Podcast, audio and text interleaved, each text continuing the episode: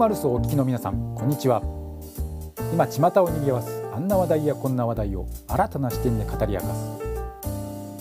レディオトーク知的好奇心ライフ。皆さんこんにちは。司会進行の新大です。ポッドキャストでご視聴の皆さんこんにちは。アシスタントののんのんです。皆さんこんにちは。コメンテーターの伊庭ですこの番組は一般社団法人ミブシンマルスの提供でお送りいたします。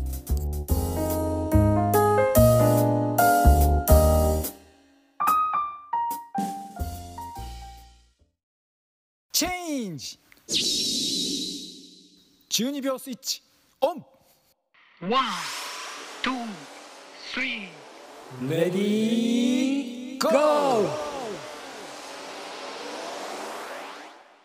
はいということでここからは中二病全開妄想ありエビデンス無視の別次元トーク。信じるも信じないもあなたの自由。だけどきっと役に立つ知的好奇心満足度120%の別次元トークを繰り広げてまいります。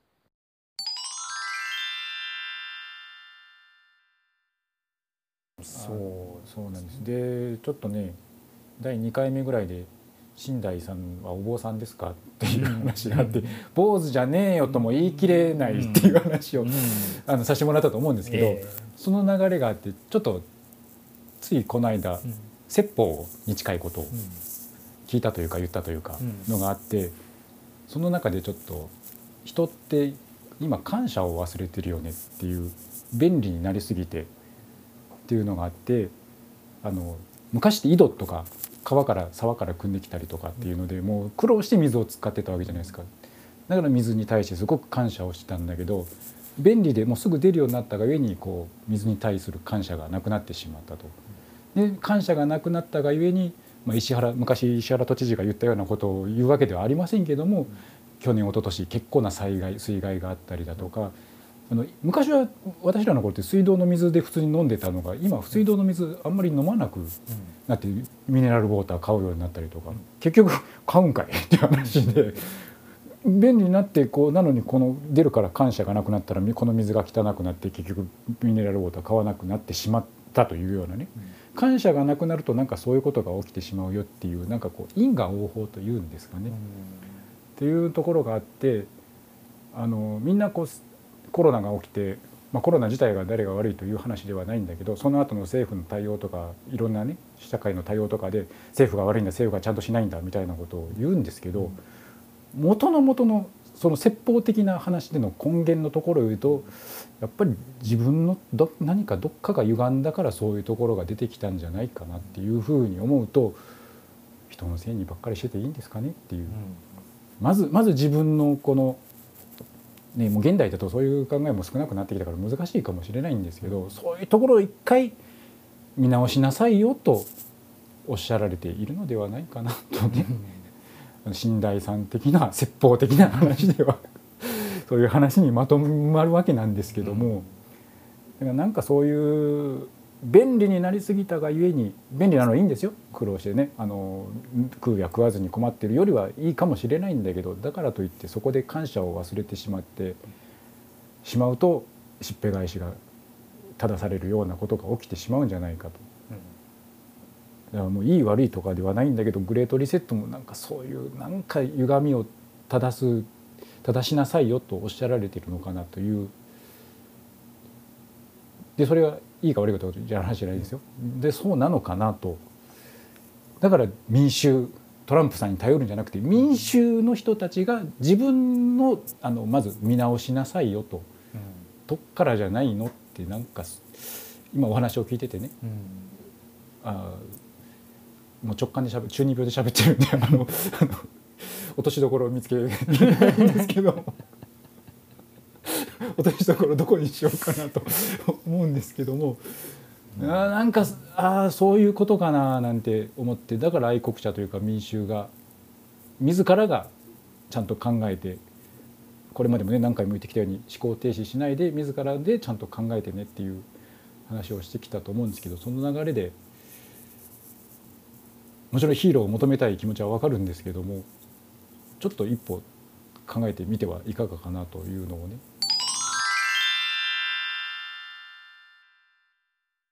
実際にまあ何ができるかどうかはわからないんだけども、まあおっしゃる通りまずはそのまあまあ、グレートリセット言うてもまあ一応あのこの世の中の、まあ、社会の、まあ、仕組みによって、まあ、今の生活が維持されてるのもまた事実なので、まあ、そこはそことして、あのいいところはいいところとして感謝して、うん。だけどやっぱ間違ってることはやっぱ間違ってると、うん。いうところを、あの指摘しながら、あのやっぱり。その民兵の人たちじゃないですけども、その抵抗するっていうのも、まあ、周りが言うからとか、うん。そういう忖度的なのではなくてしっかりと意思を持って、あの能動的にね、主導的にやっていくっていうことは。やっぱり重要になってくるのかなと思いますね。うん。パッと聞くと、ね、この前の話じゃないけどそこだけ聞くとうわグレーストリセットとんでもないもんやって思ってしまうのも危険だなと、そうなんですよね、もしかしたらいいところもあるかもしれないねっていう、ここはいいよねっていうところに考えが至らないっていうのも危ないのかなとちょっと思ってね。だからまあそのなんていうのかな善と悪っていう分け方自体がやっぱり危険で,、うんいいものはいいし、悪いものは悪いし、うん。考え方を変えれば技術は逆にプラスになったり、まあ、お金一つにとってもいいふうに使うのか悪いふうに使うのかっていうのがあるじゃないですか。やっぱりその辺りをやっぱり見極めていかないともうざっくり悪とかざっくりやるっていうのは結構あの間違うかなっていう。でね、あのもちろん被害で苦しんでおられる方には本当に申し訳ないと思うんですけどもこれだけコロナのね、うん、話にしてもこれだけもう大したことないっていうのは分かってるのに、うん、緊急事態宣言とか言ってすごく経済を痛ましめられてるじゃないですか。うん、ということはやっぱり何か経済の歪んでるところがあったんじゃないかなと、それまでのね今のね、そこを何か正されてるんじゃない。で飲食業界の方々は申し訳ないんだけど飲食業界があんなにこう被害を受けてると何かそこに歪んだものがあったんじゃないかなと。全部悪人とは言いませんよ。皆さん一生懸命やっていられるんでね。ただ何かちょっと行き過ぎたところがあるんじゃないかなっていうところを考えてもらって経験に感謝してあの謙虚になってもらったらすぐ治るんじゃないかななんてこともね。そうですね、うん、中二病というか、説法的に言うと、まあ、前回のオープニングの前振りを、うん、ここで 回収する。とするならば、回収しな するならば、うん、まあそういうところかなっていうのはありますよね。うん、うん、いいところは、えーね、残してあの新しく直してね。どんどん良くしていく。ね、何でしたリビルドでした。なかなかその話ありましたよね。リニューアルとかリビルドとかね、リバイバルとかね、いろいろな言葉あると思うんですけど、ね、うん、そうやっていく必要があるでしょうね。まあ、いずれにしてもあの日本の場合は見事にその、まあ、私の分析によるとこのバイデン政権の裏側にいる勢力の、えー、巣窟となりつつあります。あの日本がね、えー、まああの言おうかどうしようか迷ったけど言っちゃったけど。で、えっと、トランプ側と実はもう一つ勢力があって、その、えー、っとまあ、三つどもえだったんですけど、その三つどもえのそのトランプの後ろともう一つの勢力とがまあ結びついて、そのバイデンの後ろの勢力と、まあ、戦った結果あの一応バイデンが勝ったかのように見えてるんだけども、まあこれ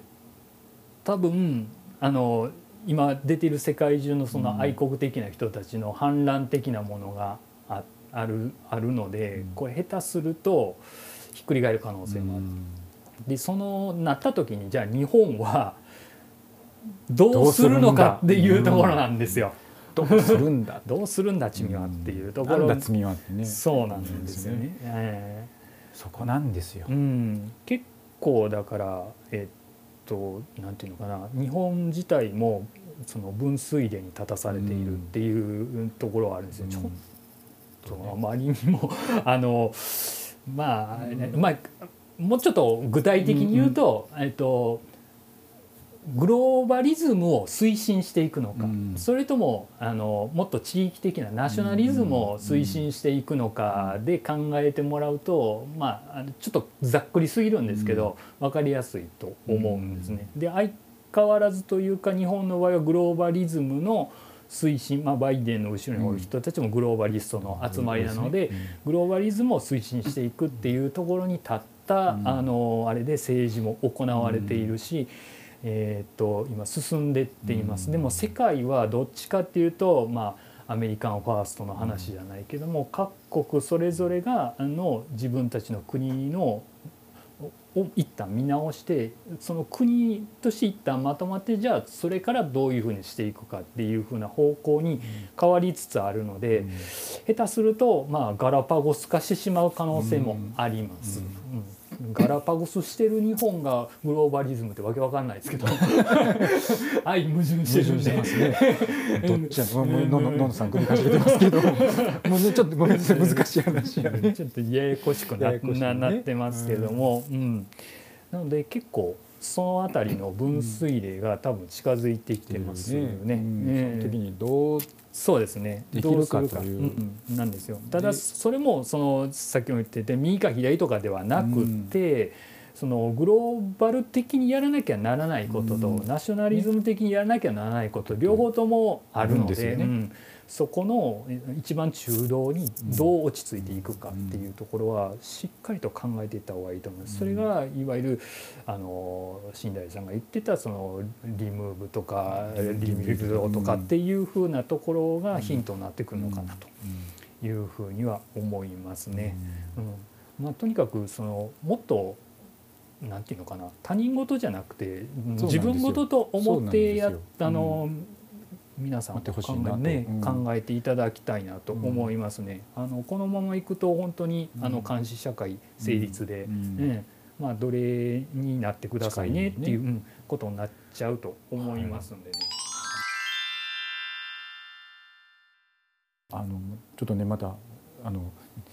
時間とのあれがあって話 話伸び伸びちゃうかなとかあるんですけど。2回に分けるしかしょうがない。あのそういう話で割と私もね気になっていろいろうん。特に西洋の方の昔の歴史をいろいろねうん。紐解いてみたんですよ。まあ見事に差別化というかうん。僕らが思ってた普通の人の生活ってこれもう王侯貴族一一部の人だけなんだと。うん。他の人ってほとんど奴隷だったんだ、うん。に近かったんだっていうのをちょっとこの前ああと思ってしまってね、うん。なんかそこに向かいかけてるよねなんて、ねね。思っちゃったんですよね。うん。東洋東洋とか特に日本はそういうのってあんまりなかったうんはずなんですけども、そう。ねうん、奴隷というのもまあ実際はちょっとわからないしも今の学術的にはな中日本では基本なかったと。そうですね、うん。そういうあの文化自体が存在してないんでね、うん。うん。ね、上上も人民一体で、そうですね。ねはうん、っていうい、うん、庶民人民と共にと、そうですね。ね、天皇陛下も歴々おっしゃられておられるように。そうですね。共に生きていくっていう。そうですね、うん。京京都のあの皇居自体が、うん。あの堀がなくて、基本的にはもう庶民と同じところの地に立っているっていうところが現れてるんで、うん。まあ、今の皇居は江戸城なんであれですけども、うん。うん。本来の天皇家の考え方はそういう考え方ですので。うん。であの領主西洋と東洋で領主のあり方も全然違うなっていうのが、うん。西洋の領主はあくまでも全部搾取して全部自分のものに領民が作った作物も何やら財それこそ私有財産もね全部自分のものにしてしまってる感じが感じがそうだな感じふうに書かれてたんですけども東洋は割と年貢で納めさせてはいるんだけど結局それを全部うん。庶民のために使うというのがあったから結局、ね、時代劇では悪悪く書かれてる場合って多いですけどあの割と財政逼迫してる藩って多かったわけじゃないですか。西洋みたいに全部搾取してたらそんなことはならないんだけど財政逼迫してるってことはそんだけこうもらったけど使使ってたんでしょっていう話ね、その使い方がもちろん悪いところもあったかもしれないけども、悪代官もいたかもしれないけども それは時代劇の話でうん 全部が全部そうだったわけが、ね、なくてそあそういうことなのかなという、そういうやっぱ違いが偉いからといって偉そうにしてるのとそうじゃない。ただ治めてるっていう、うん。庶民を治めてるっていうのと偉そうにしてるっていうのはもう大きな違いがあるよねっていうのそうですね。その辺またやりたいんですけど、うん。まあ、米本位制だったのが、うん。そのあの金貨幣のうん。本あれに変わっていったっていうところの変遷で、うん。あの割とね、うん。あのいろいろと出てきますんでね、まあ、うんそのあたり、まあ、お金に関することはね、うん。またねちょっとそれもまあまあそれもまた大きなテーマなんでね。それもまた4回ぐらいやらなきゃいけないですようね。そこは実は重要ななんですよね。ねうん本当はね、うん。みんな騙されてますよ的なところがありますね。でなんとなくそういうふうに向かわされてる傾向がある気がして、うん。ちょっと気をつけないといけないよねと、あそうですね。一人一人が気をつけないといけないよねと。そうですね。先ほど言ったそのバイデンのところはグローバリズムの、お勢力なんですけど、もう一つとかトランプ側ともう一つの勢力っていうのはあの旧貴族系のあれなんで、うん。要はまあ昔の,、ううん。んあのあれに戻したいうん人たち、うん。ただ形を変えて例えば共産主義的な、うん。あのああいう形で、で、えーまあ、昔に戻るっていう復古的な考え方を持ってる人たちがあの抵抗勢力でありますんで、まあ、ナショナリズムっていうのは基本的にそこにあるんですよね。まあまあね。うん。国の力パパワーを、うんうん。あのベースにするとなるとお日本的にはそうはおっしゃる通りね、あのないんですけど、うん。向こうの考え方でいくとその搾取するその領主型の、うん。まあ、ピラミッドっていうことになってくるので、うん。うんまあ、それをまあこう品を変え形を変えねこうやろうとしている、ね。うん、その後ろにまあ見え隠れするんですよこのグレートリセットの裏側にもね。うん、なのでリセットすべきものはリセットすると、だけど変な新しいものをね作られても困るので。そうん、そのあたりはねちょっとねちょっとねしっかりと。ままあ、ちょっと今回はもちろんあまりにも、まあ、大統領選挙でいろんなこと実はあったんだけども、まあもうそれをはっきり言ってご説明できる方、うんこう無理なんですよ、ねこの時間帯で。なのでちょっとちょっと概念的な話ばっかりしたんですけども、まあ、その辺の具体的なことはまあいろいろ今もあーマ上がってきたんで、うん。今後ちょっとうん。あの改めてテーマを分けて、うん。えー、と語っていきたいなというふうにうん思います。ねはい、はい。ということで、そろそろお時間となってしまいました。起きてましたか？はい。の掘ったて小屋以降、ちょっと そうもうねちょっと登場する機会なくなりましたわ。ごめんなさいね白熱して、あののんのんさんにパスを出してそう、異次元飛んでいっちゃってましたわ。のんのんさんにも説法してもらおうかなと思って。は無理無理無理無理。い。はいということでね。ねまあまあ どういうことですか？あれは誰ですか？もうあの締め締めでよかったです。いいですか？の締めでよかったです。ええもうあ感想あ感想あ感想いやあの掘ったて小屋以降登場する場がなかったという先先聞きました。感想先聞きあこれ感想いやなどう口を挟んでいいのかちょっとなんか、話がえすいませんあのいやうんねはい中盤はねその立ち上がる人たちの話を聞いた時、あんまり日本ってそういうことがないなとか、昔はね、あの一向一揆とか立ち上がってた人たちいたけどいつの頃からかみんなうん。ね、日本ってイエスマンの集まりって言われてるけど、あそう言われてみたらね確かになんか自分は動かないけど、まあ、誰々さんがやってくれるんやったら私はそれに乗っかりますってなっちゃってたんだなっていうことを思いましたけど、はい、あの確かに平和といえば平和でね、いい面もあるんですけども、というところね。はい。ありがとうございましたありがとうございました。